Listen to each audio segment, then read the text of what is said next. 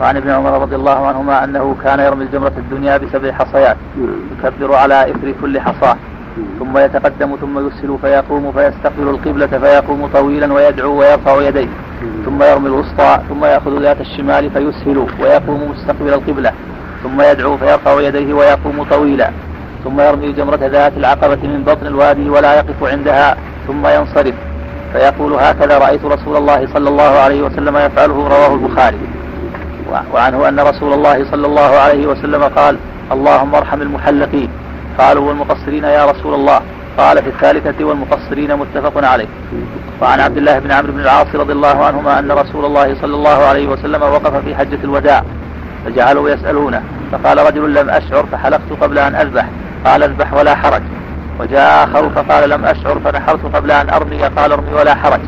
فما سئل يومئذ عن شيء قدم ولا أخر إلا قال افعل ولا حرج. متفق عليه. وعن المسور بن مخرمة رضي الله عنهما أن رسول الله صلى الله عليه وسلم نحر قبل أن يحلق وأمر أصحابه بذلك. رواه البخاري.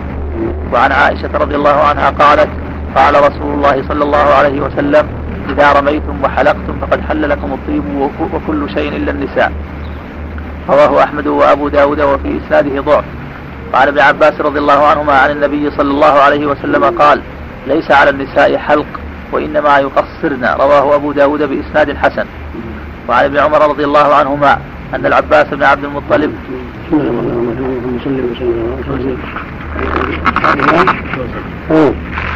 الكوسج ويضم معروف كوسج ويضم نعم معروف وسمك خرطومه كالمنشار معروف بس نعم معروف عنده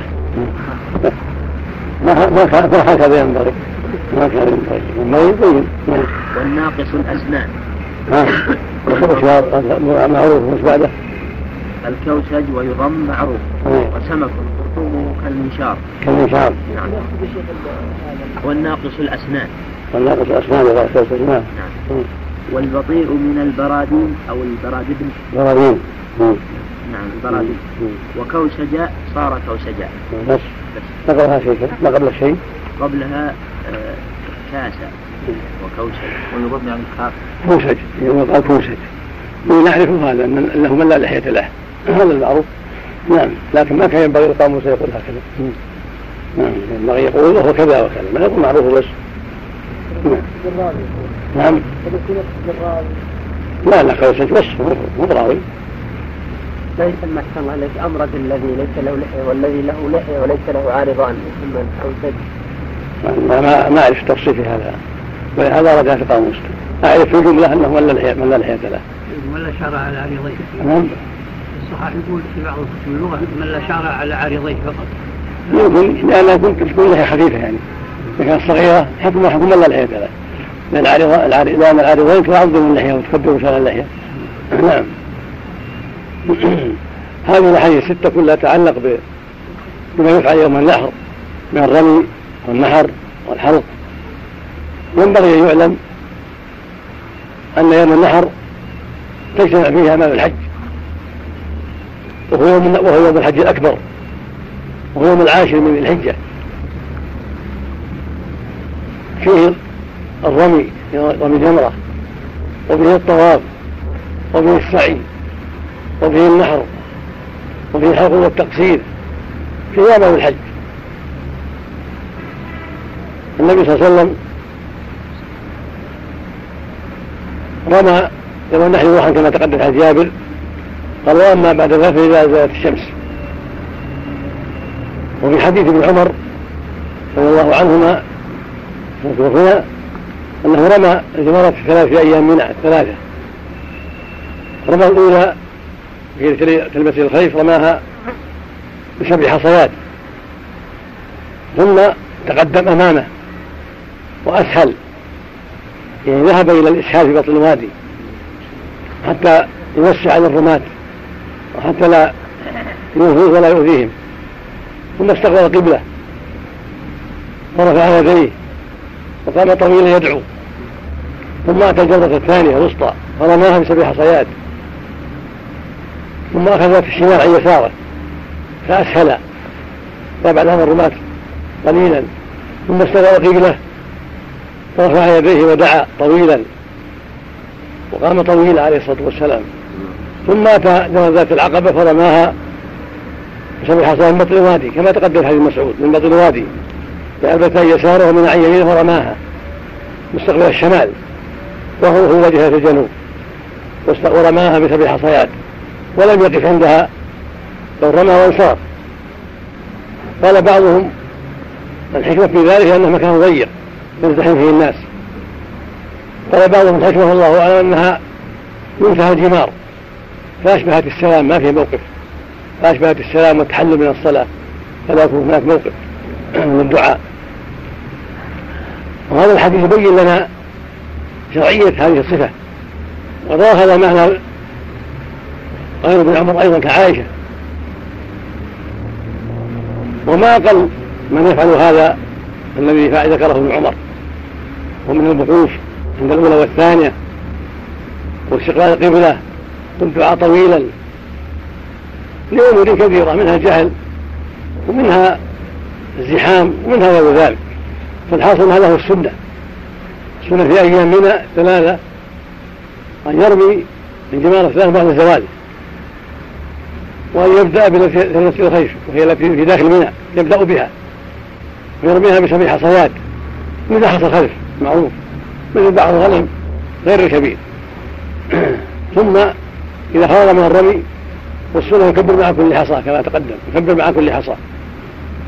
ثم يتقدم أمامه فيسهل ويبتعد عن الرماة. ويرفع يديه ويستقبل قبله ويدعو طويلا. يسأل ربه من خير الدنيا والآخرة.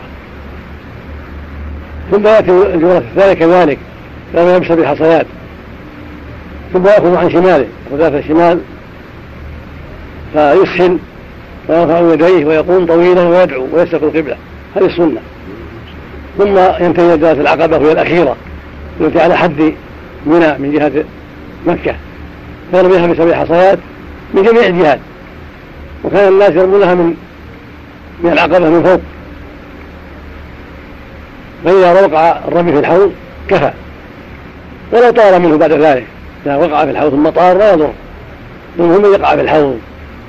فلما نزلت العقبة صوب الرمي, من ورائها.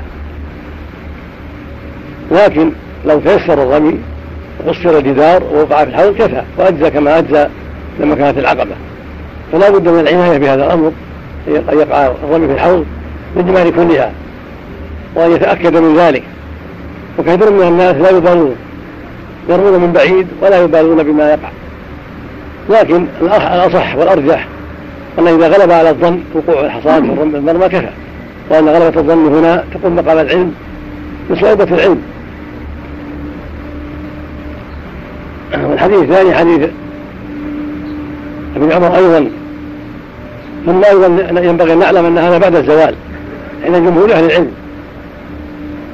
وقول الأئمة الأربعة والجمهور وخالف في بعض التابعين وهو قول شاذ. والرسول صلى الله عليه وسلم رمى بعد الزوال وقال خذوا عني مناسككم فالواجب أن يكون الرمي بعد الزوال. ولو كان هناك رخصة لكان الرسول أسرع الناس إليها لأنه رفيق بأمته حريص على ما ينفعهم ولا يشق عليهم. فلو كان هناك رخصة لما أخرها ولما استهل فيها. ومعلوم أن الرمي في أول النهار فيه سهولة وفيه سعة. فلو كان جائزا لبادر إليه ولم يتحرى وقت المشقة. ولكنه ابتلاء وامتحان واختبار من ربنا عز وجل في هذا الوقت. وهو ابتلي عباده سبحانه وتعالى بالسراء والضراء والشدة والرخاء كما ابتلاه بالصوم قد يكون في شدة الحر. وابتلاهم بالجهاد وفيه إيثاق النفوس. ليظهر أهل الصبر والصدق والإيمان والرغبة في الخير من غيرهم.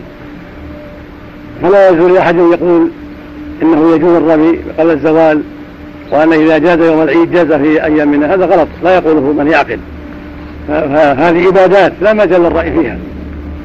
يوم العيد جاز في الرمي قبل الزوال وبعده وسع الله فيه.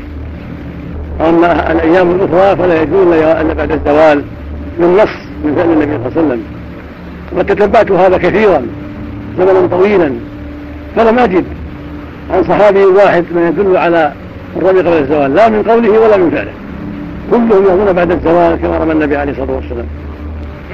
الحاصل أن الرمي قبل الزوال أمر لا يجزي ولو قال به بعض التابعين ولو قال به أبو حنيفة في يوم النفر هو قول فاسد والصواب أنه لا يجوز ابدا إلا بعد الزوال لا في يوم النفر ولا في غيره. اقتداء بالنبي عليه الصلاة والسلام. ومن ترك ذلك فعليه دم والحديث الثاني حديث ابن عمر. الحديث الثاني حديث ابن عمر. النبي صلى الله عليه وسلم قال اللهم ارحم المحلقين الناس المقصرين. قال كتاب المقصرين. هذا يدعو على فضل الحلق أنه أفضل من التقصير لما فيه من إزالة الشعر كله والتقرب إلى الله بازالته كانت العرب تحب بقاء الرؤوس وتوفيرها وتربيتها إذا تقرب إلى الله بازاله الشعر. كان ذلك أفضل وإن قصر اجزاء وجاء هذا المعنى أيضا من حديث أبي هريرة في الصحيحين. بلفظ اللهم اغفر بدل اللهم ارحم وهذا يدل على فضل التحريق وأنه مقدم على التقصير. والتقصير جائز. الحديث الثالث حديث عبد الله بن عمرو بن العاص السهمي رضي الله عنه وعن أبيه. النبي وقف في حاجة الوداع.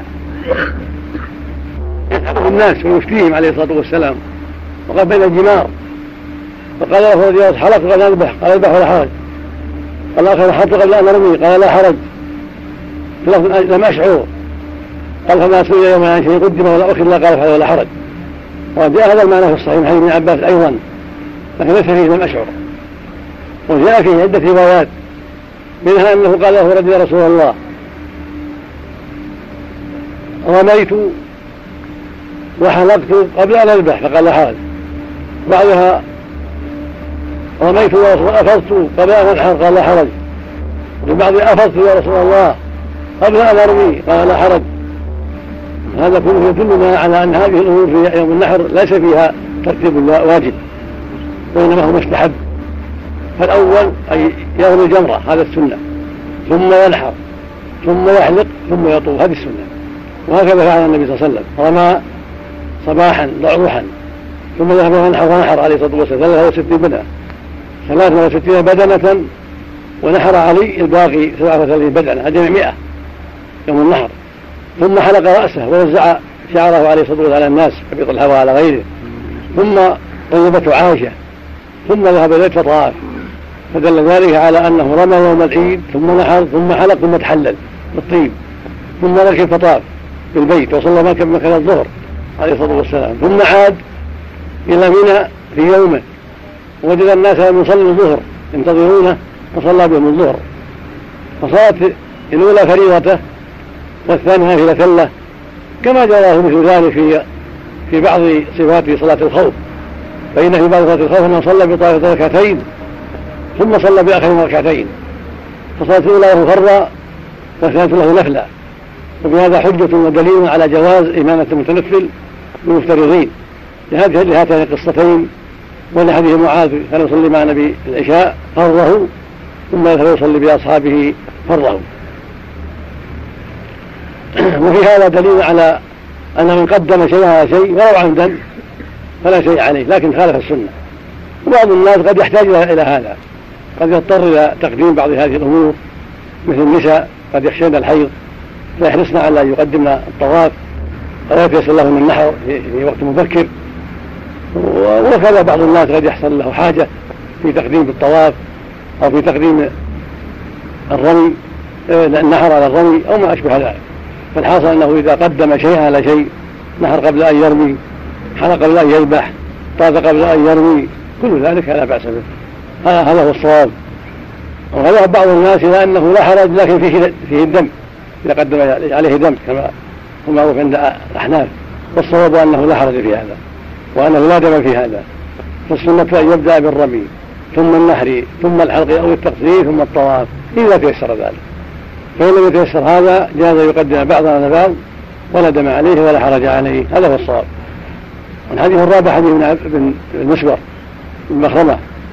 النبي صلى الله عليه وسلم قبل أن يحلق وأمر أصحابه بذلك. رواه البخاري. هذا ليس في الحج هذا في الحديبية.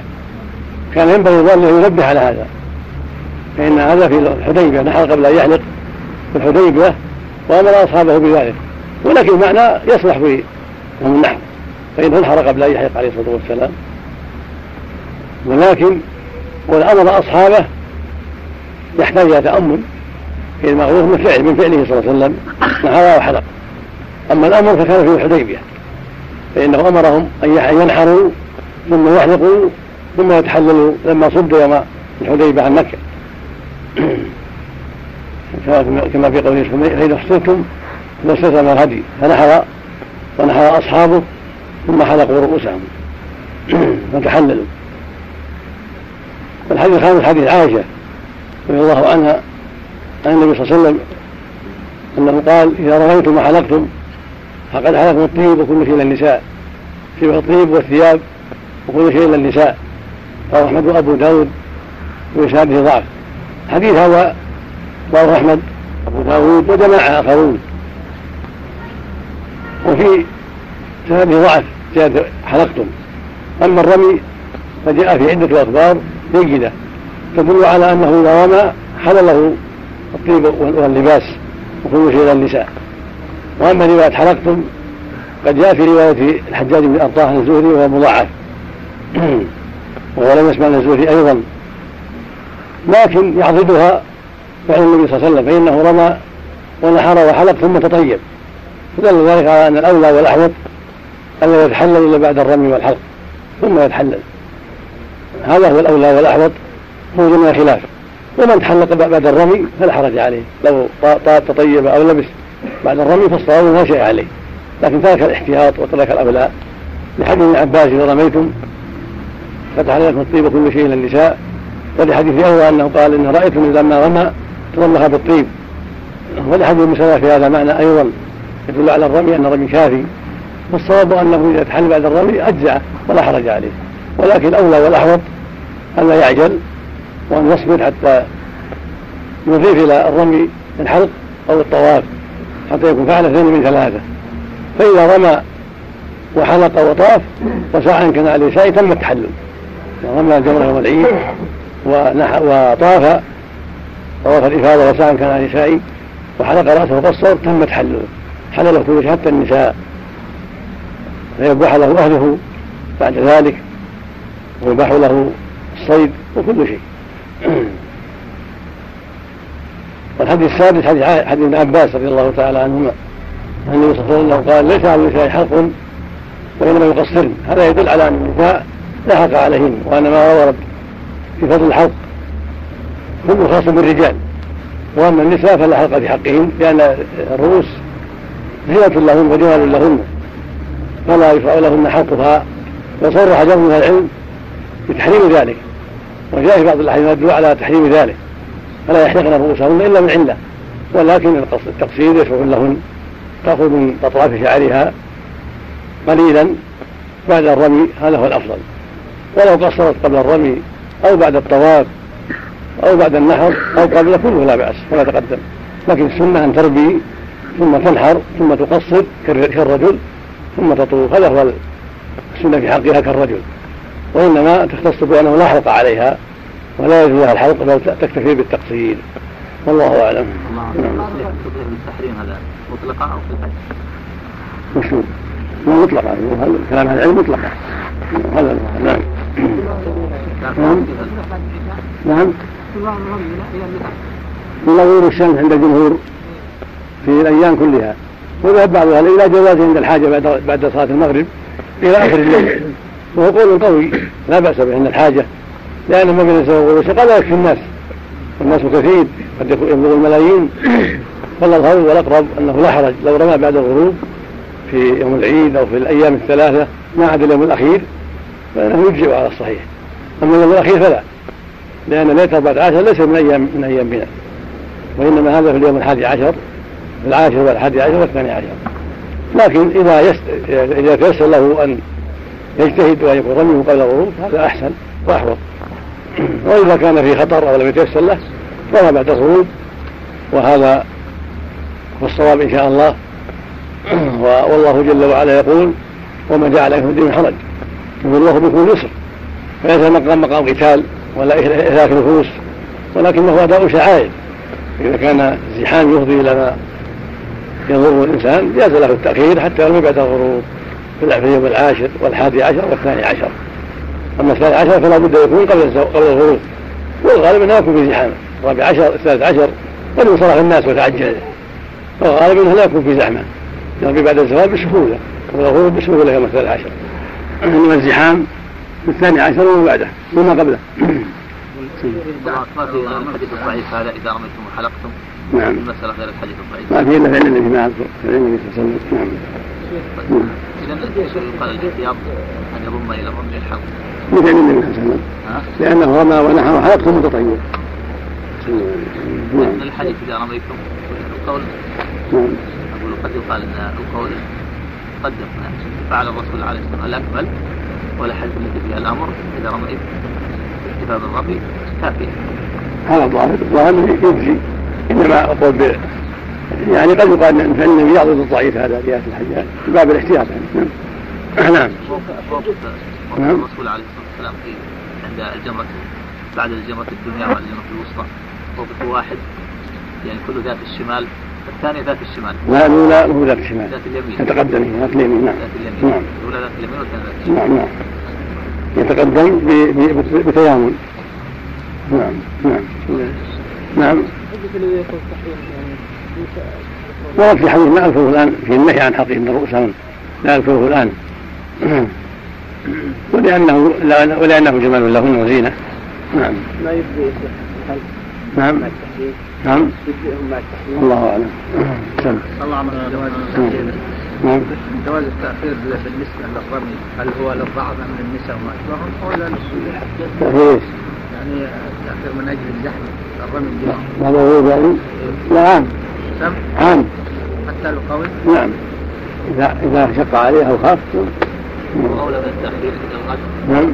أولى من التأخير الأسمان في الليل هو محل اجتهاد محل نظر قد يقال هذا أولى وقد يقال هذا أولى. لأنه إذا قيل يأخر ويأخر كل واحد يأخر ازدحم الناس أيضا. في اليوم الآتي المهم قد يقال التنفيس برميه بعد الظهور أولى. حتى لا يقع الزحام الآخر. نعم. نعم إذا قد في اليوم الثاني عشر يخف إذا اجتمعوا ما صار خفيف جمع يومين. إذا اجتمعوا ما صار خفيف نعم. نعم. نعم معنى أسهل الله. نعم. أسهل. يعني صار إلى الأرض السهلة مستوية. نعم. نعم. نعم. شيء من دعاء نعم. حفظ شيء من دعاء النبي عند الجمرة ما أذكر شيء. نعم. لا مو بعيد لو تتبع الإنسان أو لو تتبعت الكتب الأخرى اجزاء يمكن يقول شيء نعم هو الدعاء مطلق عام دعاء مطلقا يدعو ما احب نعم نعم رد للتساهل نعم. لعن ابليس عند رمي الجمرة ما لها اصل أو ما لها اصل لعنه والتعوذ بالله من شره ما ما نعلم له اصل في هذا إنما السنة مثل ما فعل النبي. يكبر. نعم. ويرمي. نعم. بسم الله. اللهم المستعان نعم قال رحمه الله تعالى ورد ولا احدث في الله رب العالمين والصلاة والسلام على نبينا محمد قال رحمه الله تعالى وعن ابن عمر رضي الله عنهما وعباس بن عبد المطلب استأذن رسول الله استأذن رسول الله صلى الله عليه وسلم أن يبيت بمكة ليالي منى من أجل سقايته فأذن له متفق عليه. وعن عاصم بن علي رضي الله عنه أن رسول الله صلى الله عليه وسلم أرخص لرعاة الإبل في البيتوتة عن منى يرمون يوم النحر ثم يرمون الغد ومن بعد الغد ليومين ثم يرمون يوم النفر رواه خمسة وصححه الترمذي وابن حبان. وعن أبي بكر رضي الله عنه قال خطبنا رسول الله صلى الله عليه وسلم يوم النحر. الحديث متفق عليه. وعن سراء بنت نبهان رضي الله عنها قالت خطبنا رسول الله صلى الله عليه وسلم يوم الرؤوس فقال أليس هذا أوسط أيام التشريق؟ الحديث رواه أبو داود بإسناد حسن. وعن عائشة رضي الله عنها أن النبي صلى الله عليه وسلم قال لها طوافك بالبيت وسعيك وسعيك بين الصفا والمروة يكفيك بحجك وعمرتك رواه مسلم. بسم الله الرحمن الرحيم. اللهم صل وسلم على رسول الله. يقول المؤلف رحمه الله عند عمر رضي الله عنهما النبي صلى الله عليه وسلم رخص ابن العباس استأذن النبي صلى الله عليه وسلم في بيته في منى فأذن له هذا يدل على أن البيتوتة في منى من الواجبات وأن الصحابة فهموا هذا.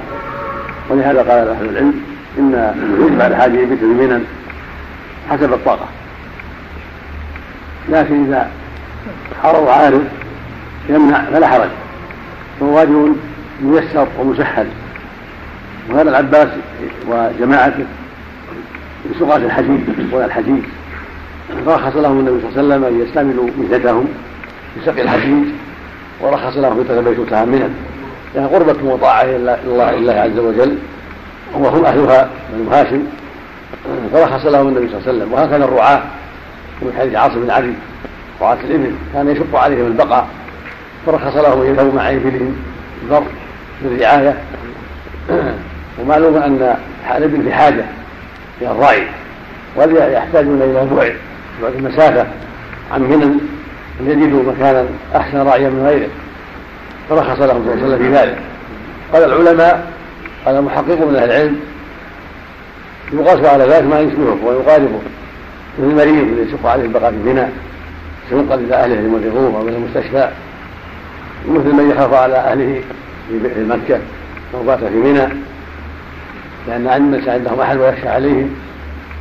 أو له مال هناك يخشى عليه.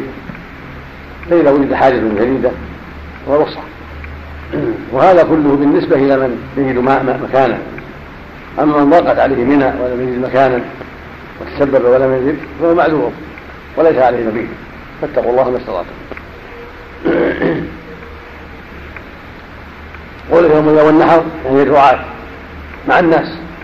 ثم يذهبون إليه ويهيمون يوم الحادي عشر.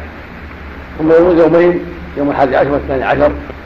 وهذا لا إشكال فيه لأن العبادة لا مانع من ضمها إلى ما بعدها. إذا جمع بين الظهر والعصر والمغرب والعشاء فليس بالمستنكر. وليس المستنكر تأخيرها لكن العبادة إلى آخر وقت عند الحاجة. كما تؤخر صلاة العشاء وأفضل ويفرض صلاة الظهر. وقصر ما هنا أنه أخر الحادي عشر إلى الثاني عشر. أما ما يروى عن مالك أنه قال أظنه في أول إيمان فليس بجيد. لأن العبادة لا تقدم على وقتها. فالصواب في هذا أنهم يؤخرون اليوم الحادي عشر مع الثاني عشر. ثم يرمونهما جميعا. يبدأوا باليوم الحادي عشر ثم الثاني عشر. قال جماعة من العلم ويقاس على هذا من شق عليه الزحام. الحادي عشر فإنه يضمه إلى الثاني عشر. وهذا جيد. وإن رماه بعد الغروب تقدم أنه لا حرج في ذلك إن شاء الله. على الصواب. ثم يوم النفر واليوم الأخير لمن لم يتعجل إنه يوم يوم النحر يوم الثاني عشر ثم يذهب به للرعي ثم يكون بها اليوم الثاني عشر للرحيل يرمون ويرحلون. ومن هذا استنبط جماعة من العلماء جواز تأخير الرمي إلى اليوم الأخير أو الثاني عشر للازدحام وشدة أو الحاجات الشديدة. وهو له وجه بين لكن مهما أمكن أن تطبق العبادة على حالها وأن تؤدى العبادة على حالها فهو أولى وأفضل مهما كان. لكن إذا دعت الحاجة الضرورة إلى تأخير الرمي فلا بأس لقصة الرعاة والعذر معروف والسلم معروف واضح. إلا أن الأولى والأفضل والذي ينبغي ألا يؤخر يوم النحر. لأن الرسول ما رخص أن يؤخر الرمو فهو يوم النحر ولا ينبغي له تأخيره. أما اليوم الحادي عشر فهو محل. البحث وهكذا الثاني عشر مع الثالث عشر.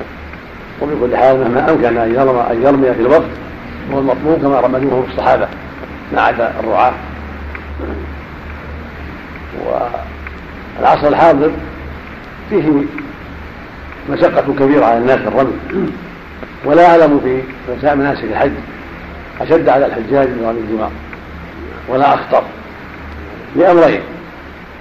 أحدهما ضيق الوقت وضيق المكان. والأمر الثاني تحديد الوقت. الوقت محدد من هذه الثالث عشر.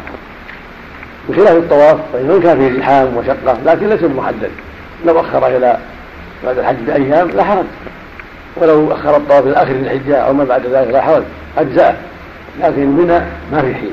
إن أخره وجب عليه دم. فهو مضطر إلى أن ينهي الرمي في هذه الأيام. الثلاث فلا أعلم في ناس أشد من هذا من هذا من هذا من هذا النسك ومن رحمة الله عز وجل أن يسر وسهل فجعل الإذن بالتوكيد لا بأس أن يستند الإنسان ينوب عنه.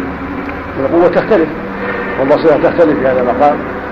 ولا حرج في التأخير إلى بعد غروب الشمس على الصحيح لشدة الحاجة إلى ذلك. فإن ما بين صلاة زوال الشمس إلى غروب الشمس لا يتسع لهؤلاء الملايين أو المئات الألوف التي ترمي فإن الأمر عظيم وخطير ودخل إلى موت ودخل إلى أمراض. فالأمر في هذا واسع ولا ينبغي فيه التشديد أبدا لأن الأمر أقل من هذا كله فإن حرة المؤمن ووجوب حفظ حياته فوق هذا كله. فلا يجوز أن يخاطر الإنسان بنفسه في مقام الرمي بل إن شاء وكل وإن شاء أخر إلى مات الغروب وإن شاء ضم هذا ضم اليوم الحادي عشر والثاني عشر أو إلى الثالث عشر كما فعل الرعاة بين النبي عليه الصلاة والسلام. فالأمر في هذا وليس له يخاطر أبدا. ولا سيما النساء فإنهن أخطر وأخطر عورات. فينبغي في مثل هذا أن يوكلن بمن يرمي عنهن أو أو يؤجلن الرمي بعد الغروب أو يؤجلنه إلى آخر يوم إذا تيسر ذلك. لكن التأجيل إلى آخر يوم قد يفضي إلى كثرة الناس.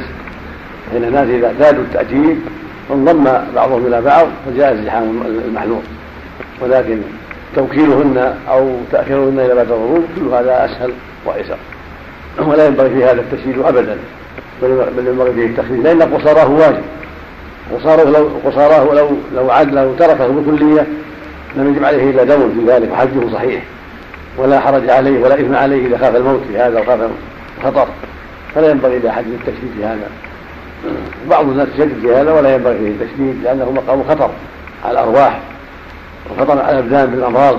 فينبغي فيه التخفيف والتيسير الحديث الثالث حديث بكر رضي الله عنه عن النبي صلى الله عليه وسلم عن أن النبي خطبه يوم النحر المقصود من هذا يبين أن يوم النحر محل خطبة. ويشرع للإمام أو أمير الجيش أمير الحج أن يخطب يوم النحر يعلم الناس مناسكهم ويعلمهم دينهم ويحذرهم ما حرم الله عليه كما فعل النبي صلى الله عليه وسلم حين خطبهم وعلمهم حذرهم كثير ما حرم الله عليهم وعلمهم ما يتعلق برمي الدماغ وعلمهم أن الله حرم عليهم دماءهم وأموالهم وأعراضهم. قال الخطبه لا بني كفارا يرجو بعضهم رقاب بعض. المقصود أنها خطبة عظيمة. ينبغي فيها لولي الأمر سواء كان الإمام أو من ينوب عنه في الحج أن تكون الخطبة ذات أهمية وأن يعتني فيها بكل ما يهم الحجاج من جهة تفهيمهم دينهم وإبلاغهم دينهم وإبلاغهم مناسكهم وتحذيرهم ما حرم الله عليهم سبحانه وتعالى. والحديث الرابع حديث سراء من تبعان النبي صلى الله عليه وسلم خطبهم يوم الرؤوس. قال أليس هذا وسط أيام التشريق؟ الأظهر والأقرب أن المراد يوم الرؤوس هنا هو يوم الثاني عشر وهو أوسطها لأن يعني قبله اليوم الأول وبعده اليوم الثالث فهو المتوسط فهو من التوسط بين شيئين ولأن الرؤوس في الغالب تكون يوم الثاني عشر لأن الناس في الأول يوم العيد وفي اليوم الحادي عشر يأكل من اللحوم واللحوم كثيرة. والناس توفرت عندهم اللحوم. ففي اليوم الثاني عشر تفرغوا للرؤوس لطبخها أو لشويها والاستفادة منها فالأقرب أنه هو اليوم الثاني عشر. وأن الوسط هنا من التوسط لا لا بمعنى الوسط الذي هو العدل والخيار. هذا هو الأقرب. قال قوم أن المراد أوسطهن يعني أفضلهن. وأن من الوسط الذي هو العدل والخيار. المراد بهذا اليوم الأول. وفي هذا نظر. فإن المتبادل عند السامعين في الأوسط معناه أنه بين شيئين. هذا هو متبادل للسامعين في لغات العرب؟ ولا سيما في الشيء الذي فيه توسط. وحمله على العدل الخيار له وجه ولكن الأظهر الأول. والحديث الخامس حديث عائشة رضي الله عنها أن النبي صلى الله عليه وسلم قال لها يكفيك طواف البيت ومن اصل المروة بحجك وعمرتك. رواه مسلم. عائشة رضي الله عنها كانت حرمت بالعمرة. فلما دارت من مكة. إلى محل قال سرف حاضت وأصابها شدة في هذا وبكت وعظم عليها الأمر. فأخبرها النبي صلى الله عليه وسلم أن هذا شيء كتب الله لنا في آدم الحي وأنه لا حرج عليها في هذا الأمر. وأمرها أن تحج بالحج مع العمرة وأن تغتسل وتلبي بالحج مع العمرة فصارت قارنه اغتسلت ولبت بالحج وصارت قارنه وهكذا أمر النبي صلى الله عليه وسلم من اهدى ودخل بالعمرة يلبي بالحج مع العمرة ويكون قارنا. فلما طافت يوم العيد وسعت قال لها عليه الصلاه والسلام طواف البيت وبلغ سنه يكفيك لحجك وعمرتك فدل ذلك على أن القارن يكفيه طواف واحد بشيء واحد. وهذا قول جمهور مالك والشافعي وأحمد وجمهور المحدثين وأهل العلم. أن القارن يكفيه شيء واحد وطواف واحد. وخالف في هذا أصحاب الرأي وقال لابد من طوافين. الصحيح قولهم ضعيف مرجوح ما ما مهزوم بأدلة كثيرة. المقصود أن الصواب وقول الجمهور لأن النبي صلى الله عليه وسلم كان قارئا ولم يطوف إلا طوافا واحدا وهو, طوافه حين قدم عليه الصلاة والسلام. وأما طوافه الأول هو طواف وجود وليس طواف عمرة ولا حج. وليس طواف عمرة ولا حج. وحديث عائشة صريحا في هذا. وقد روى مسلم الصحيح أيضا عن جابر رضي الله عنه. أن النبي قال لعائشة هذا كلام طواف بالبيت ومن الصلاة يكفي في الحج كعورته قال رواية جابر مثل رواية عائشة عن نفسها. وأما المفرد فهو مثل القارن أيضا من الحج المفرد حكم حكم القارن يكفيه سعي واحد وطواف واحد ولا يلزمه سعي ثاني بقي المتمتع إلى إحرام بالعمره وفرغ منها ثم أحرم بالحج في وقته. هذا النصف الثالث محل الخلاف. وذهب الجمهور الائمه الاربعه والجمهور إلى أنه لا بد من سعي ثاني السعي الأول للعمرة والسعي الثاني للحج. وهذا هو الأرجح والأقرب والأظهر. ويدل على حديث عائشة في الصحيحين فانها قالت وأما الذين اهلوا بالعمره فانهم طافوا البيت ونصر المروه ثم طافوا طوفا اخر لحجه بعدما رجعوا من منى. وهذا هو السعي. ولحديث ابن عباس عندي رواه البخاري معلقا. كذلك صرح فيه بأن الذين طافوا العمرة طافوا وسعوا اولا ثم طافوا بعد رجوع منى وسعوا لحجهم. وهذا هو الأظهر من جهة الدليل ومن جهة المعنى. لأن الله انتهت فرغ منها. وذهب بعض أهل العلم وهو مر عن ابن عباس وثابت عن ابن عباس أنه يكفي سعي واحد وروايه عن أحمد رحمه الله حين سئل في رواية عنه فقال إن طاف طوافين فهو اجمد وإن طاف طواف واحد اجزاء لما روى ابن عباس لما قال ابن عباس. اختار هذا القول أبو عباس بن تيمية رحمه الله وقال إن لو دخلت الحج يوم القيامة والأظهر عندي والأقرب عندي قول الجمهور وأن الصواب ما قاله الجمهور وأنه لا يكفي لابد من سعي ثاني من الحديثين السابقين وللمعنى والله أعلم. نعم. عباس حالة ما رواه حالة ما رواه نعم. والحجة فيما روى لا فيما رأى. نعم. الله حديث عاصم. نعم. حديث عاصم في موسى ويرمون يوم النحر ثم يرمون ليومين ثم يرمون الغد وبعد الغد ليومين.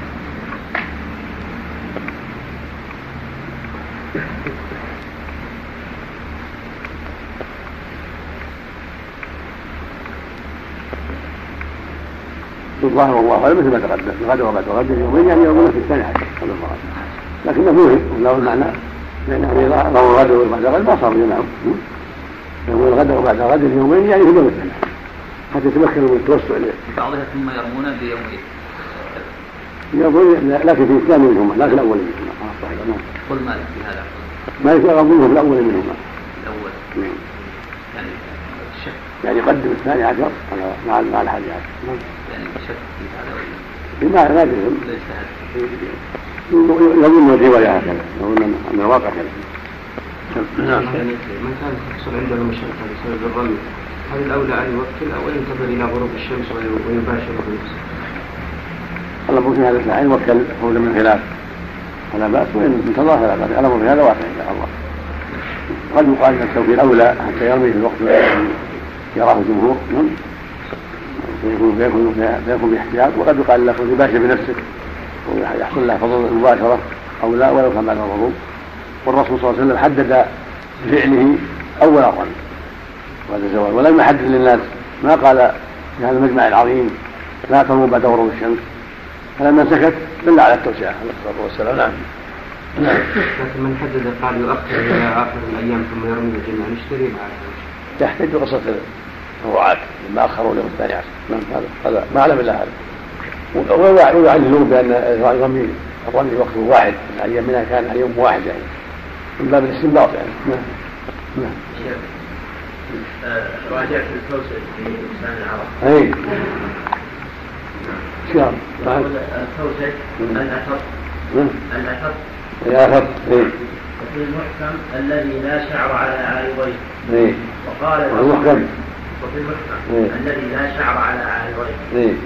وقال الأصمعي هو الناقص الأسنان معرف قال سيبويه أصله بالفارسية كوسة والكوسج سمكة في البحر تأكل الناس وهي اللقم وقال الجوهري كم؟ لا نعم. لا لا باللحية وهذا كلام كلام يزيد يدل على أن عظم شان العارضين يتساهل بها الناس. اللحيه ما تكون لحيه كما ينبغي إلا بتوفر شعر عارضين ثم إذا كان هذا فقط شيء سهل. ولهذا تقول العرب إذا ظهر اللحية ظهر وجهه. لأن وجهه اللحيه تميز عن النساء. ظهر وجهه. ويقول صاحب القاموس ما نبت على الخدين والذقن واللحية الخدين والذقن ما هو اللحية الحاصل أن ما أن اللحيه أن الزوج الذي لا لحيه لا لحيه له وهو الذي لا ليس له عارضان فالاستعارات التي على الزقن كان كان وجودها كالعدم. شيخ الأسد ذكر هذا القول ذكر إن من, من الأقوال ان إن الأسد من, لا من ليس له ساق. ليس له من ليس له لحية مطلقا. نعم نعم. ذكر. لكن لكن بكلام صاحب السيدة يفيدنا شيء زائدا وهو إن شعر الحديث له أهمية. نعم. وعن ابن عباس رضي الله عنهما أن النبي صلى الله عليه وسلم لم يرمل في السبع الذي أفاض فيه. رواه الخمسة نعم. السبع قال سبع يعني سبعة أشهر. عبر في السبع سمى سبعة بالضم شفت سبعا نعم. وأسبوعا قال أسبوع وسبع. نعم. ولا ما يقول سبعا سبعة أشهر لكن سبع نعم نعم الله أكبر عن ابن عباس رضي الله عنهما أن النبي صلى الله عليه وسلم لم يرمل في السبع الذي أفاض فيه رواه الخمسة إلى الترمذي. من باب تسمية الشهيد بعضه نعم نعم رواه الخمسة إلا الترمذي وصححه الحاكم وعن أنس رضي الله عنه أن النبي صلى الله عليه وسلم صلى الظهر والعصر والمغرب والعشاء ثم رقد رقدة بالمحصب ثم ركب إلى البيت فطاف به رواه البخاري. وعن عائشة رضي الله عنها أنها لم تكن تفعل ذلك أي النزول بالأبطح وتقول إنما نزله رسول الله صلى الله عليه وسلم لأنه كان منزلا أسمح لخروجه. رواه مسلم. وعن ابن عباس رضي الله عنهما قال أمر الناس أن يكون آخر عهدهم بالبيت إلا أنه خفف عن الحائض متفق عليه. وعن ابن الزبير رضي الله عنهما قال قال رسول الله صلى الله عليه وسلم صلاة في مسجدي هذا أفضل من ألف صلاة فيما سواه إلا المسجد الحرام. وصلاة في المسجد الحرام أفضل من صلاة في مسجد هذا بمئة صلاة. رواه أحمد وصححه ابن حبان. بسم الله الرحمن الرحيم. اللهم صل وسلم على رسول الله أما بعد هذه الأحاديث الخمسة كلها تتعلق بالحج والعمرة. والانصراف بعد ذلك وفضل المسجدين. الأول حديث ابن عباس وعبد الله بن عباس بن عبد المطلب الهاشمي رضي الله عنه. تقدم غير مرة أن ابن عباس إذا أطلق هو عبد الله لأنه هو المشهور والفضل مات قديما في أول خلافة الصديق أو في أول خلافة عمر بعد النبي صلى الله عليه وسلم. فإذا أطلق ابن عباس فالمراد به عبد الله. وإذا أطلق ابن الزبير فالمراد به عبد الله. وإذا أطلق ابن عمر فهو عبد الله. وابن عمرو فهو عبد الله. لأنهم كلهم مشهورون أفضل أولاد هؤلاء. قال صلى الله عليه وسلم قال أن النبي صلى الله عليه وسلم يرمل في السبع الذي أفض فيه. يعني أنه صلى الله عليه وسلم مشى مشيا ولم يرمل في طوافه طواف الإفاضة. لما رجع من عرفات عليه الصلاة والسلام طاف يوم العيد طواف الإفاضة سبعة أشواط ولم يرمل. فدل ذلك على أن الرمل يكون في طواف القدوم خاصة كما تقدم. فمن خصائص طواف القدوم والرمل بفتحتين هو الخبب والعجلة في الطواف الشوط الأول والثاني والثالث. يقال رمل ولا خبب ويقال الإسراع في, في الأوشاط الثلاثة الأولى مع تقارب الخطى فهو عجلة خاصة تسمى الخبب وتسمى الرمل غير المشي المعتاد هذا فعله النبي صلى الله عليه وسلم في طواف القدوم في حجة الوداع وفي عمرة القضاء وفي عمرة الجعرانة رمل فيها عليه الصلاة والسلام. فدل ذلك على أنها السنة. فأما طواف الإفاضة طواف وضوء الوداع والاطوفه الأخرى العادية ليس فيها رمل. هكذا جاءت السنة. والحديث الثاني حديث أنس والثالث حديث عائشة في النزول المحصب ذكر انس رضي الله عنه كان ان كان في المحصب في حديث الوداع صلى به الظهر العصر والمغرب والعشاء ثم رقد رقده في المحصب ثم ركب إلى البيت فطاف به سلف أهل العلم هل هو سنه أم نزله منزلا عاديا لم يكن لقصد إظهار السنة. فأنس والخلفاء الراشدون اعتبره سنة. وجاء في حديث أبي رافع عن الرسول أنه سأل غدا أين تنزل غدا؟ قال بخير بني سنانة حيث تقاسم على الكفر. هذا يدل على أنه من باب إظهار الإسلام من باب بيان عز الإسلام وظهوره وإبطال ما كان عليه الكفر من شر وما تعاقدوا عليه من الباطل. هذا هو الأفضل النزول فيه إذا تيسر. الأفضل في النزول فيه هو قول خلفائه هو الأفضل أنه نزله قصدا عليه الصلاة والسلام لإظهار الحق وإغاظة الكافرين. فإذا رمى الناس يوم يوم الثالث عشر إن تأخروا أو يوم الثاني عشر إن تعجلوا فالأفضل نزول الأبطح إذا تيسر ذلك يوم مشقة. صلي في الظهر والعصر والمغرب والعشاء. ثم يطوف طواف الوداع إن كان متعجلا. وإن كان يريد لقاء مكة أخر طواف الوداع حتى يريد السفر. والنبي صلى الله عليه وسلم تعجل حين فرغه سافر عليه الصلاة والسلام. فإنه دخلها في آخر الليل. أما بعد هذه الأحكام الخمسة كلها تتعلق بالحج والعمرة. والانصراف بعد ذلك وفضل المسجدين. الأول حديث ابن عباس وعبد الله بن عباس بن عبد المطلب الهاشمي رضي الله عنه. قدم هذا مرة أن ابن عباس إذا أطلق هو عبد الله لأنه هو المشهور والفضل مات قديما في أول خلافة الصديق أو في أول خلافة عمر بعد النبي صلى الله عليه وسلم. وإذا أطلق ابن عباس فمراده عبد الله. وإذا أطلق ابن الزبير فمراده عبد الله. وإذا أطلق ابن عمر فهو عبد الله.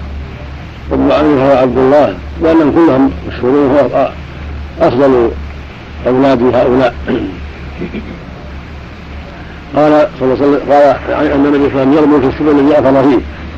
يعني أنه صلى الله عليه وسلم مشى مشيا ولم يرمل في طوافه طواف الإفاضة. لما رجع من عرفات عليه الصلاة والسلام طاف يوم العيد طواف الإفاضة سبعة أشواط ولم يرمل. فدل ذلك على أن الرمل يكون في طواف القدوم خاصة كما تقدم. ومن خصائص طواف القدوم. والرمل بفتحتين هو الخبب والعجلة في الطواف الشوط الأول والثاني والثالث. يقال رمل ولا خبب ويقال له إسراع في الأوساط الثلاثة الأولى مع تقارب الخطى. فهو عجلة خاصة تسمى الخبب وتسمى الرمل غير المشي المعتاد. هذا فعله النبي صلى الله عليه وسلم في طواف القدوم في حجة الوداع وفي عمرة القضاء وفي عمرة الجعرانة رمل فيها عليه الصلاة والسلام. فدل ذلك على أنها السنة. وأما طواف الإفاضة طواف وضوء الوداع والأطوفة الأخرى العادية ليس فيها رمل. هكذا جاءت السنة. والحديث الثاني حديث أنس والثالث حديث عائشة في النزول المحصب. ذكر أنس رضي الله عنه كان انه كان نزل في المحصب. حديث الوداع صلى به الظهر العصر والمغرب والعشاء ثم رقد رقده في المحصب ثم ركب إلى البيت فطاف به سوف أهل العلم هل هو سنة؟ أم نزله منزلا عاديا؟ لم لم يكن لقصد إظهار السنة. فأنس والخلفاء الراشدون اعتبره سنة. وجاء في حديث أبي رافع عن الرسول أنه سأل غدا أين تنزل غدا قال بخير بني كنانه حيث تقاسم على الكفر. هذا يدل على أنه من باب إظهار الإسلام من باب بيان عز الإسلام وظهوره وابطال ما كان عليه الكفر من شر وما تعاقدوا عليه من الباطل. هذا هو الأفضل النزول فيه اذا تيسر. الأفضل النزول فيه هو قول خلفائه هو الافضل أنه نزله قصدا عليه الصلاة والسلام لإظهار الحق. ومخالفه الكافرين فإذا رمى الناس يوم يوم الثالث عشر ان تأخروا أو يوم الثاني عشر إن تعجلوا فالأفضل نزول الابطح إذا تيسر ذلك والمشقة. صلي في الظهر والعصر والمغرب والعشاء. ثم يطوف طواف الوداع إن كان متعجلا. وإن كان يريد لقاء مكة أخر طواف الوداع حتى يريد السفر. والنبي صلى الله عليه وسلم تعجل. حين فرغه سافر عليه الصلاة والسلام. فإنه دخلها في آخر الليل.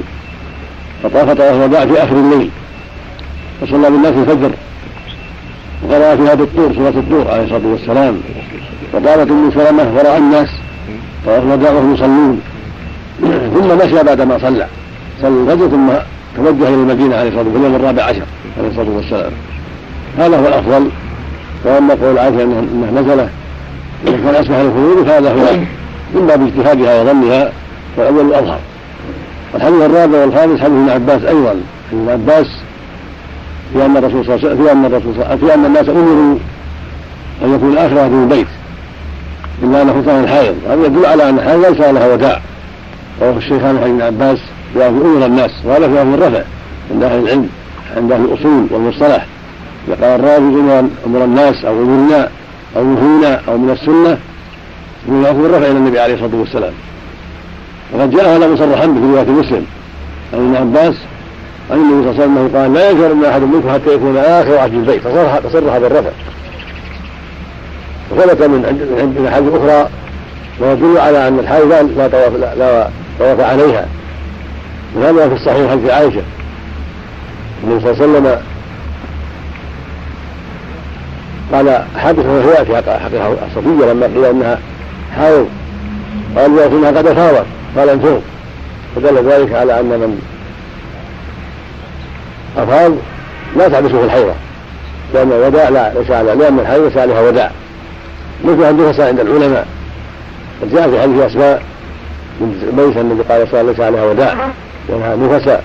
المقصود ان ان أن الحيض والنفاس يمنعان. وهو وداع وتخرج المرأة بدون وداع لأنها معذورة فهو ليست من أهل الطواف والصلاة. وفي حديث ابن الزبير وعبد الله بن الزبير بن العوام الأسد يسد قريش وهو من حوالي النبي عليه الصلاة والسلام وابن أسماء بنت أبي بكر خالته عائشة وفضائله معروفه رضي الله عنه وارضاه قد تولى الخلافة بعد موت معاوية بن يزيد نحو تسع سنين. واستقر في مكة رضي الله عنه وأرضاه. وقاتل المختار بن أبي عبيد. الثقفي الذي ادعى النبوة قتله على يد اخيه مصعب بن الزبير وجاءت له حروب مع عبد الله بن مروان. ثم انتهى الأمر بقتله على يد الحجاج بن يوسف. عام 73 رضي الله عنه ورحمه يقول رضي الله عنه عن النبي صلى الله عليه وسلم قال صلاة المسجد هذا أفضل من صلاة المسجد المسجد الحرام. رجح هذا المعنى في الصحيحين. عن حنزل رضي الله عنه النبي صلى الله عليه وسلم قال صلاة المسجد هذا خير من صلاة ما سواه من المسجد الحرام. قال هنا وصلاة المسجد الحرام أفضل من صلاة المسجد هذا من 100 صلاة. وجاء في هذا المعنى أحاديث كلها تدل على أن الصلاة في المسجد الحرام بمئة ألف صلاة. بمئة ألف. لأن إذا كان في المسجد بمئة صلاة فتكون في غيره بمئة ألف صلاة أو أكثر. هذا يدل على فضل المسجدين وما جعل الله فيهما من الخير العظيم وأن الصلاة فيهما مضاعفة مضاعفة عظيمة وأن المسجد الحرام أكثر وأعظم أن بمئة ألف صلاة والمسجد المصطفى عليه الصلاة والسلام أفضل من ألف صلاة فيما سوى من المساجد. ولهذا شد الرحال إلى هذه المساجد مع المسجد الأقصى.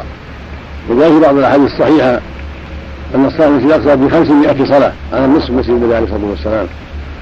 فالثبت عنه عليه الصلاة والسلام عليه السلام قال لا تشد الرحال إلى ثلاث مساجد المسجد الحرام هذا والمسجد الأقصى. وما ذاك إلا لفضلها وعظم شأنها ومضاعفة الصلاة فيها. أما ما سواها فلا يشد له الرحال. بل يوافق عليه الصلاة والسلام فيه وإلا فلا يشد له الرحل. وهكذا البقاع المعظمة يعظمها الناس كمقابر الصالحين ومقابر الأنبياء لا تشد لها الرحال على الصحيح وإنما تشد إلى المساجد فقط. وإذا كان في المساجد الثلاثة لا يشد لا يشد لغيرها الرحال مع فضل المساجد وأن المساجد أفضل أفضل بقاع الأرض. كما قال النبي صلى الله عليه وسلم بقاع الأرض مساجدها وشرها أسواقها. إذا كانت المساجد لا يشد لها الرحال إلا هذه الثلاثة فالمقابر وآثار الصالحين أي مكان كان لا تشد لها الرحال. وهكذا الطور. ولما شد الرحل أبو هريرة إلى الطور وعلم أبو بصر بذلك أنكر عليه وقال لو علمت ما شددت الرحل إليه وذكر له حديث لا تبع المطر إلا في المساجد. هذا يدل على أن شد الرحل قصد قدر معين بالسلام على صاحبه أو الدعاء عنده أو بقعة معينة كالطور أو ما أشبه ذلك لا تشد بها الرحال سدا لذرائع الشرك. يعني شد الرحل إلى قبر أو إلى محل معين قد يفضي إلى غلوه فيه. ودعاء صاحبه من دون الله. فلهذا حسم الشرع المادة ونهى عن شد الرحال لئلا تتخذ يتخذ هذا وسيلة إلى الغلو في أصحاب القبور أو الأماكن المفضلة. هذا من محاسن الشريعة ومن سد الذرائع التي قد تفضي إلى الشرك والمنكر والبدعة. والله أعلم. مسجد معاذ يا شيخ. نعم. مسجد معاذ عندنا في اليمن. قالوا لها يوم رجب هذا أول رجب لا غلط هذا غلط إن صح إن صح أنه مسير والله كان ساعة لو صح ما يشد الفرح حجزنا. نعم. يجعلونه مثل نعم. الحج. من كثير من البدع أو من كثير بدع كثيرة. نعم. يقول باقي سؤال يا شيخ. نعم. آه، يعني لما صلى الرسول صلى الله عليه وسلم عليه قد طاف طواف الوداع قبل الصلاة؟ نعم. آه، طواف الوداع. لما قلنا. وصلاة وصلاة الفجر. إيه، صلى نعم. الفجر و- وذهب. نعم. يعني قد, صلى قد طاف طواف الوداع قبل الصلاة. نعم. نعم. المراد بالمسجد نعم. المراد بالمسجد الحرام الثاني. مثل مكة. وما يزاد فيه. نعم. يعني خاص نصلي على الله. لا يشمل جميع البقاع قصدك من جهة الفضل نعم. لا يع- يعم الحرم كله على الصحيح يعم الحرم على الصحيح هذا في قول العلماء رجح ابن القيم والجماعة أنه يعم الحرم كله لأنه كله يسمى مسجد الحرام صدقوا عن المسجد الحرام وترونه راجحا هذا هو الأظهر الأظهر نعم الأظهر أنه يعم ولكن ما حول الكعبة أفضل لمضاعفة الأجور كثرة الجمع وخروج الخلاف نعم والسيئة جزاكم الله تضاعف في من جهة الكيفية لا من جهة العدد إيه السيئات لا تضاعف من جهة العدد لأن الله قال ومن جاء شغله ومن جاء شغله لا إلا مثلها. إيه. السيئات تضاعف من جهة العدد والكمية ولكن تضاعف من جهة الكيفية والصفة. السيئات في الحرم أعظم وأكثر من سيئات في غيره. فقول ابن عباس. السيئات في رمضان أعظم من سيئات في غير رمضان. نعم. فالقول المنسوب لابن عباس. إنه لا يثبت. قيل له لماذا لا تسكن مكة؟ قال لا أسكن بلدا تتساوى فيه الحسنات والسيئات الله لا يثبت عن ذلك. نعم. إيه. نعم. نعم نعم لا الأدلة دالة على أنه يسمى مسجد حرام. هذا هذا الأدلة دلت على الحرم يسمى مسجد الحرام وأن الكفار صدوا المسلمين عن المسجد الحرام يعني عن الحرم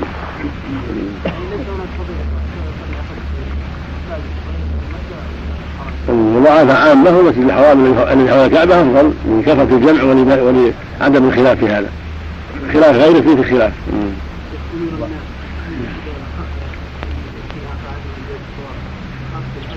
المراد بالناس عموم المراد بالحجاج هذا المراد. لأن العمرة الله يسر فيها وسهل لأنها تعمل في جميع السنة. ولأن الرسول لما اعتمر لم يحفظ عنه أنه أنه ودع عليه الصلاة والسلام لا في الجرانة ولا في عمرة رفية ولم يرى عائشة بالوداع لما اعتمرت كفى كفت عمرتها عن الوداع الحج. الأمرها أمرها أوسع وأسهل لأنها مشروعة دائما دائما. ومن تخفيف الله أن جعل ليس لها وداعا واجبا لكن إذا ودع حسن. حكم ابن عبد البر الإجماع على أن ليس لها وداع عمرة. ذكره عن ابن عبد البر. ولكن ليس بإجماع في قول في قول آخر في وجود وداع العمرة ليس بإجماع لكن نقول أكثر. نعم. نعم. مشاهدة الكعبة. نعم. مشاهدة الكعبة. الله فضل جاء فيها بعض الأحاديث ما اذكر حسن سند الحديث في نظر الكعبه لكن الله كذا وكذا. دور الحديث جزاك الله خير. التمسه وما اذكر حسناته الآن. إيه. دور نعم. دوره. تجيب لنا إن شاء الله. ما يصير من الاربعاء إن شاء الله. نعم. نعم. نعم. لطواف الوداع يعني الإنسان ما تمثل بمدة الحج ما طاف طواف الوداع عليه دم. عليه. دم عند الجمهور. دم عند الاكثر بعض أهل لا يرى عن الشيء وأنه مستحب ولكن الاظهر وجوبه. لا به. فإذا ترك فعليه دم نعم. نعم.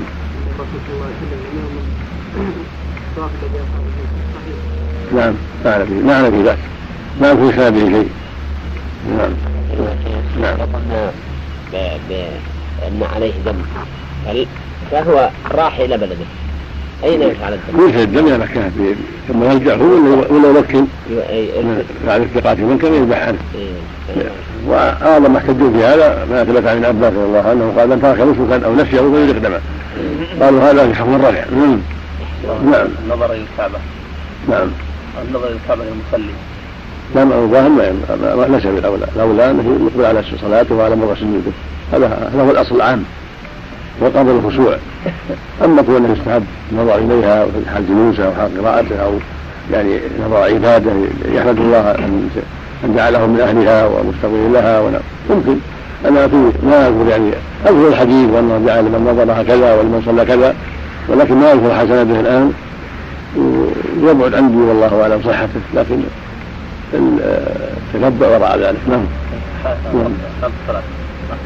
الاقرب عندي أنا قول انها مراد في غير الصلاة اما الصلاة ينبغي الإقبال عليها في الآية الكريمة ولكن نحن الذين صلاتهم خاشعون هو عام كانوا يرفعون أنظارهم ها هنا وها هنا فلما نزل الآية وضعوا أبصارهم إلى موضع سجودهم. قال مستند من قال ينظر اليها بعد بعد النظر بعد ما يشرح الحديث ينظر فيه. هذا عام وبعد ما يفيد الحديث ينظر فيه هل يعم ولا يعم؟ نعم. الرسول عليه الصلاه والسلام نعم قبل قبل الفجر نعم ذكر الرسول عليه الصلاه والسلام بعد الفجر أو قبل الفجر. المعروف الصحيح بعد الفجر صلى الله عليه وسلم. كما في الصحيح البخاري انه صلى به مطر على الطور وبعد الصلاه ارتحل نعم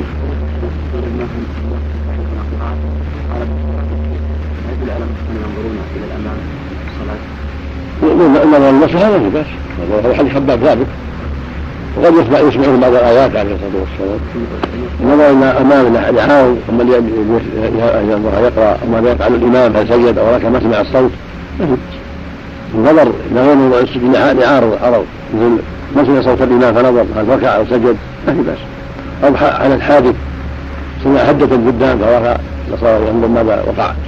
أو صارخ أو ما اشبه الشيء العارض باس نعم أما الذي المستقر سنه مستقره أن يخشع فيها ويقبل على صلاته ويطرح صلاته إلى رسوله هذه سنة مستقرة. والعارض لا حكم له.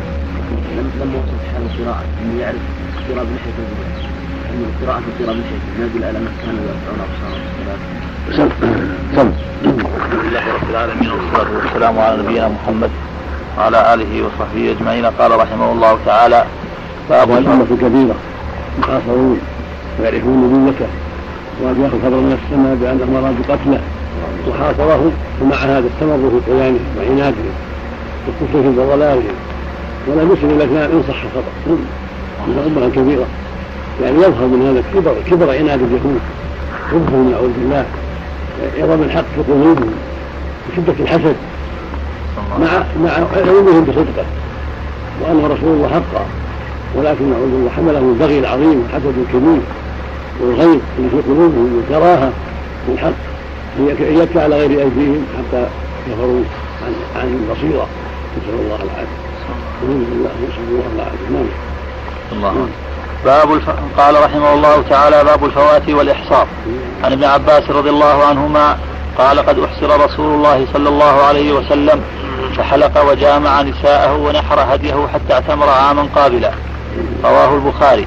وعن عائشة رضي الله عنها قالت دخل النبي صلى الله عليه وسلم على ضباعة بنت الزبير بن عبد المطلب رضي الله عنها فقالت يا رسول الله إني أريد الحج وأنا شاكية.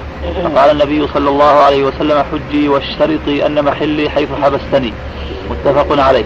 وعن عكرمة عن الحجاج بن عمرو الأنصاري رضي الله عنه قال قال رسول الله صلى الله عليه وسلم من كسر أو عرج فقد حل وعليه الحج من قابل. قال عكرمة فسألت ابن عباس وأبا هريرة عن ذلك فقال صدق رواه الخمسة وحسنه الترمذي. الحمد لله وعلى آله وأصحابه ومن أما بعد يقول المؤلف رحمه الله باب الفوات والإحصار. الفوات مصدر فات يفوت فواتا إذا مضى ولم يترك. إذا مضى الشيء ولم يترك إذا فات هذا في الصلاة في الجماعة مضى. ولم يدركها.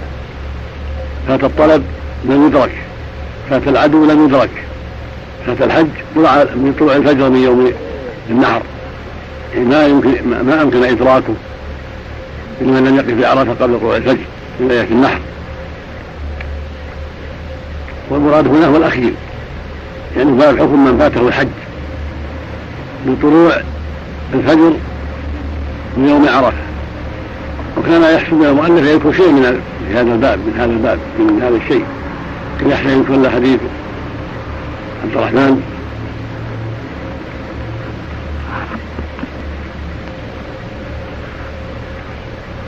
وحديث أبي أيوب جماعة جاءوا في قصة فوات الحج. رحمه الله ولا يكون في هذا الشيء. ولم يكن في هذا الباب شيء من ذلك. المقصود المقصود لعله ذكر ذلك لأنه مفهوم معروف أو أراد أن يفعل ذلك ولم لكن نسيه في العرض المقصود أن الفوات المراد هنا فوات الحج. وهو يفوت بطول الفجر من يوم عرفة. فمن أحرم وفاته الحج تحلل بعمرة كما أفتى بهذا عمر لهبار بن الأسود ولأبي أيوب الأنصاري. وهذا هو الصواب من فاته الحج تحلل بعمرة. ويقضي إن لم يكن حج حجه الإسلام إن كان حج حجه الإسلام فلا على خلاف بين أهل العلم ذلك. وقيل يقضي ويهدي مطلقا كما أفتى عمر بذلك وأطلق. إن أفتاهما بأن يقضيان يقضيان ويهديان عن مقابل لمن فاته الحج وهذا كله لم يشترط إن شرط أن يحله حيث حبس. فإنه لا لا يكون عليه شيء. كما يأتي في حديث الرباعه وأما الإحصار فهو مصدر وأحصر احصارا ويقال حصر حصرا يقال ثلاثي ورباعي وجاء في القرآن الكريم بالرباعي فإن أحسنتم ما استيسر من الهدي.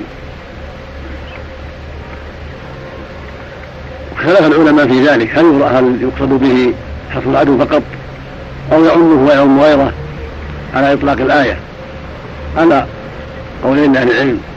وأرجح أنه يعم. من اعتبار بالحقيقة والمعنى لا بمجرد السبب وإن كان السبب إحصاء قريش النبي صلى الله عليه وسلم ومنعهم ومنعه إياه من أداء عمرته في عام الحديبية. لكن الحكم يعم.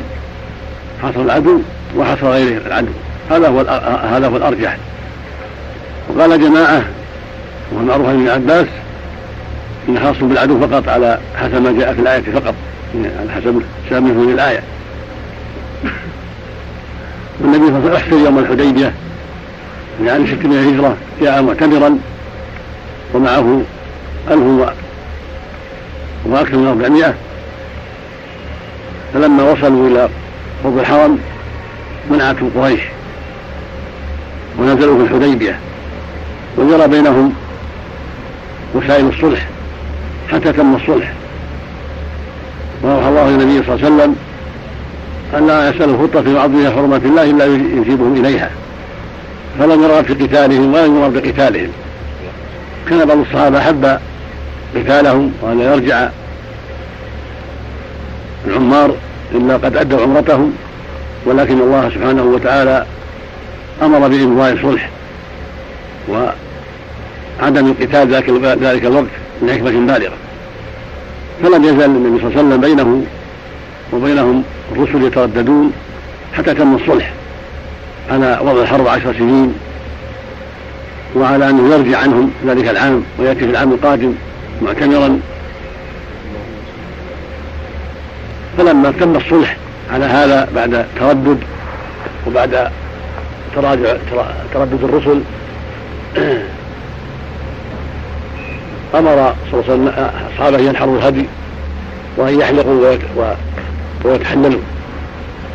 فحصل بعض التوقف في ذلك لعلهم يرجون أن يتيسر لهم الاعتمار. فتغير رسول من ذلك عليه الصلاة والسلام واشتد عليه الأمر ودخل على أم سلمة وأخبرها بذلك. لما رأت ما في نفسه سألته فأخبرها قالت رسول الله إذا كنت عازما على هذا الأمر فابدأ فانحر هديك واحرق راسه حتى يعلموا أنه لا ليس هناك حيله في الاعتمار وأن الأمر قد انتهى. وكانت مشورة صالحة ورأيا صائبا خرج إلى الناس وبدأ وأمر بنحر هديه. فلما رأى الناس ذلك بادروا إلى نحر هداياهم. وعرفوا أن الأمر جد وأنه ليس هناك حيلة في العمرة المقصود أنه صلى الله عليه وسلم نحر هديه ذلك الوقت ذلك اليوم بعد ما تم الصلح. وحلق رأسه وبادر الصحابة إلى ذلك. ومن ليس عنده هدي فعليه الصوم. كالبدعة وفي هذا حديث ابن عباس. النبي صلى الله عليه وسلم يوم الحديبة حلق رأسه وجمع نساءه ونحر هديه. يعني بعدما تم الصلح حلق رأسه بعد النحر بينما أمر بالنحر قبل. والله قضى عليه الرؤوس حتى ظهر محله فنحروا الهدي ثم حلقوا وتحللوا. وضح لهم النساء وكل شيء ورجعوا إلى المدينة وسماه الله فتحا. وصار سبب خير عظيم وتواصل الناس بعد ذلك المسلم والكافر وسمعوا القرآن وتعلموا الإسلام ودخل الناس في دين الله كثيرا. ثم جاء الفتح الأكبر فتح مكة ودخل الناس في دين الله أفواجا. وكان فتح فتح الحديبية فتحا مقدما بفتح مكة في بالقوة ودخل الناس في فترة بين فتح مكة وبين الحديبية دخل جم غفير من الناس. منه خالد بن الوليد وعمرو بن العاص وعثمان بن طلحة وأمم كثير دخلوا في دين الله بين الفتحين. ولم يأمر صلى الله عليه وسلم أصحابه أن يقضوا عمرة القضاء وإنما سميت عمرة القضاء من أجل التقاضي والمصالحة. فدل ذلك على أن المحصر ليس عليه قضاء إلا أن تكون حجة الإسلام فإنه يقضيها. هذا هو الصواب. وظن بعض الناس أن أن أنها سميت قضاء لوجوب القضاء وليس وليس كذلك. وإنما قال عمرة القضاء وعمرة القضية من باب المقاضاة والمصالحة فقط كما قرر ذلك أهل التحقيق كابن القيم وشيخ الإسلام ابن تيمية وغيرهم. وهكذا من حصره ضياع النفقة أو ضل السبيل أو مرض فإنه على الصحيح ينحر هديا ويحلق رأسه ويتحلل. فإن كان اشترط فلا شيء عليه. ويدل على هذا حديث رباعة بنت الزبير بن عبد المطلب عن النبي صلى الله عليه وسلم. بن الزبير هو أخو عبد الله بن عبد المطلب. وهي ابنة عمه كانت تحت المقداد الأسود الهندي. الشجاع المعروف الصحابي الجليل. فقالت يا رسول الله الحج وأنا شاكر. تستعجله في الحج وتقول إنها شاكرة مريضه فقال حجي واشترطي أن محل حيث حبستني هذا يدل على أن المريض لا بأس أن يحج ولا بأس أن يشترط فإذا قال محل حيث حبستني أو لبيك حجا ولي التحلل إذا عجزت أو إذا مرضت أو أنا في حل إذا عجزت ومرضت أو ما أشبه من العبارات فلها ذلك وللرجل ذلك في هذا الحديث الصحيح. فإذا أحرم بحج أو عمرة واشترط ثم نزل به مرض أو عدو أو ضاعت نفقته أو ضل السبيل فإنه يتحلل ولا شيء عليه. لهذا الحديث الصحيح.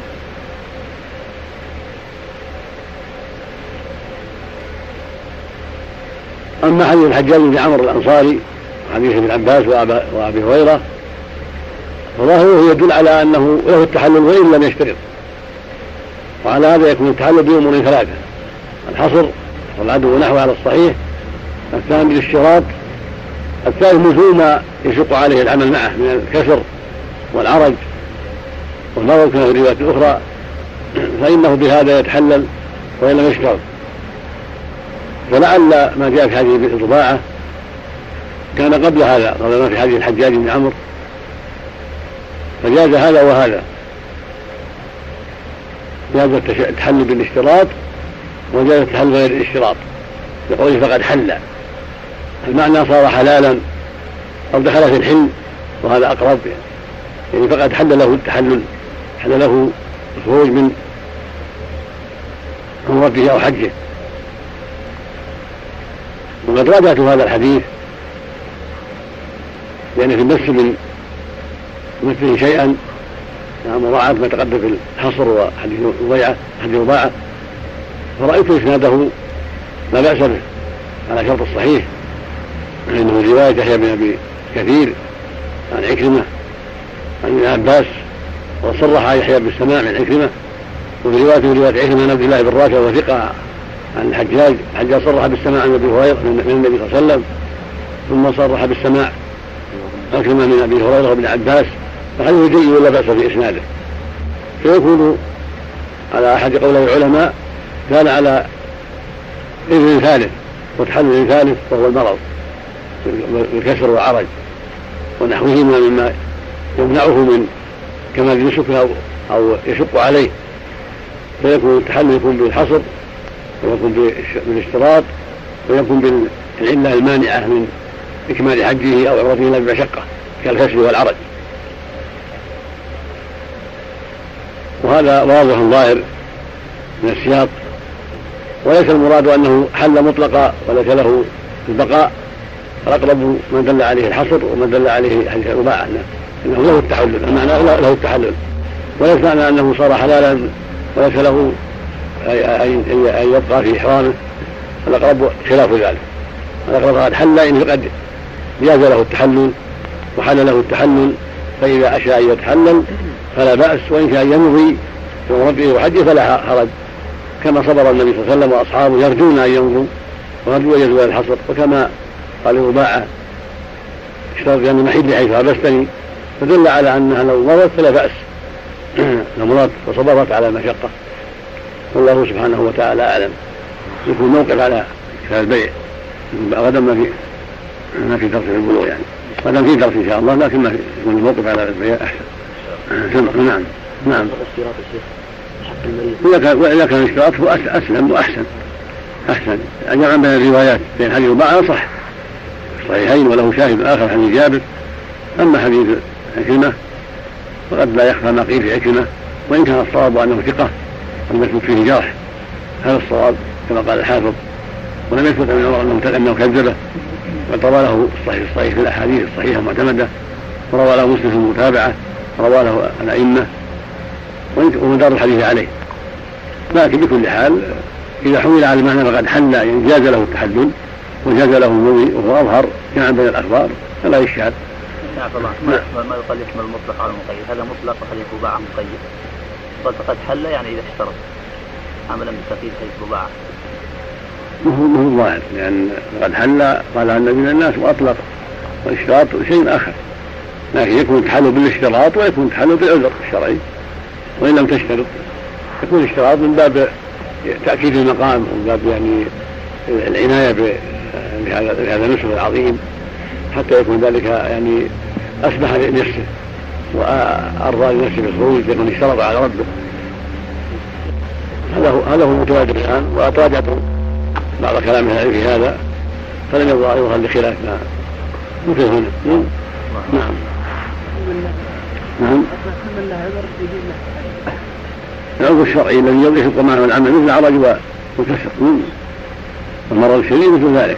هذا نعم. العذر يطرأ عليه. نعم. لا أي عذر العذر يطرأ عليه. العذر يطرأ عليه نعم. مثل ضياع النفقه ضياع النفقه وظل السبيل. حصر العدو. نعم الله. ما يقال هذا ضياع النفقه وظل الطريق ينتظر حتى يتحلل بعمره. قد لا يتيسر. قد لا يتيسر دخول مكة. ما معنى نفقة رجوعه أسهل عليك نعم. الصواب في هذا عبد الله. نعم. من فاته من فاته الحج. يعني هل يجب عليه الحج مقابل الأقرب أنه ما ما يلزم عليه حج مقابل. يتحلل بعمرة فقط. إلا إذا كان ما حج الحجة حجة الإسلام. هذا هو الأقرب لأن الله جل وعلا أوجب الحج مرة في العمر. نعم. وهذا الذي فاته الحج قد يكون ليس باختياره. مثل ما يرى للنبي مع الصحابة في عمرة القضاء. أوجبه على قد يكون معذورا نعم. بل أوجبه على نفسه. والله تعالى أمر بإتمام الجماعة هو أوجبه على المسلم المحصورين أيضا نعم. احتروا بها لكن أمر بالإتمام مع قدرة هذا ما استطاع يتم مع القدرة. ما استطاع يتمم عرض له عارض نعم. ما تحلل بعمرة. ما تمثل مثل نعم. إذا ما تحلل بعمرة هل تجب عليه العمرة؟ أو ما يجب عليه الشيء مطلقا. إذا ضاعت نفقه وضل الطريق. الله من قصة من قصة المحصورين. انحر ويهودي العجل صام عشرة أيام ثم تحلل نعم. نعم. يحلق. يقاس على نعم. يقاس على المحصور. المحصور سواء مثل المحصور لأن عمر فعل فعل قاله مثل ذلك. نعم. نعم. بناء على هذا الآن ما عليه قضاء للحج والعمرة ليست واجبة؟ لا لا. واجبة يقضيها إذا كان معتمر يقضيها نعم. مثل الحج سواء يعني إذا كان ما حج حجة الإسلام. هذا المراد لا. ليس بعامة. في قول بعض أهل العلم النهي عليه كالمحصر أيضا ولكنه قول مرجوح. ولا جماعة من العلم يقولون محصر. ومن فاته الحج ومن كسر عليه كلهم يقولون ولو كانوا قد حجوا أخذا بالعموم. ولكن إذا نظرنا إلى أصل الحج وأن الله جل وعلا جعله مرة في العمر ولم يجب على الناس إلا مرة في العمر فالذي ابتلي أولى بالمعذرة من الذي ليس بمبتلى بل مترفه مستريح وليس عليه حج إلا مرة في العمر. هذا الذي ابتلي أولى بالمسامحة. وحق المسامحة من أن يجب على الحجة الأخرى ولهذا قالوا في وقت القضاء أن المراد ليس المراد أن عليهم قضاء وإنما عليهم المقاضاة والمصالحة نعم. نعم. والمسألة مسألة اجتهاد ونظر لكن هذا هو الأقرب. نعم. نعم. بعد انتهى الأمر. ما جزم شيء نعم. مثل لو نحر الهدي وحلق ثم قال ثم قال العدو سمحت لك نعم. انتهى تحلل وبعدين بخيار. إن شاء وإن إن شاء العمرة وإن شاء ما العمرة هو مخير. نعم. عمرة المقاضاة والمصالحة يعني بدلها يعني أنها بدلها وإن لم تكن قضاء. المصالحة أنه أنه يأتون بعمرة بدلها. يسمحون لهم. بدلها وإن لم تكن قضاء. وإن لم تكن فريضة عليهم. لكن من باب تطيب النفوس وتعويضهم عما صدوا عنه. نعم. نعم. عليه الصلاة والسلام؟ الرابع حجة ما حجة الوداع. الحديبية أول عمرة والثانية عمرة القضاء والثالثة عمرة الجعرانة في عام ثمان والرابعة التي ما حجت المقولة ما حجت عمرة الحديبية هي أولى هي أولى أولى عمره عليه الصلاة والسلام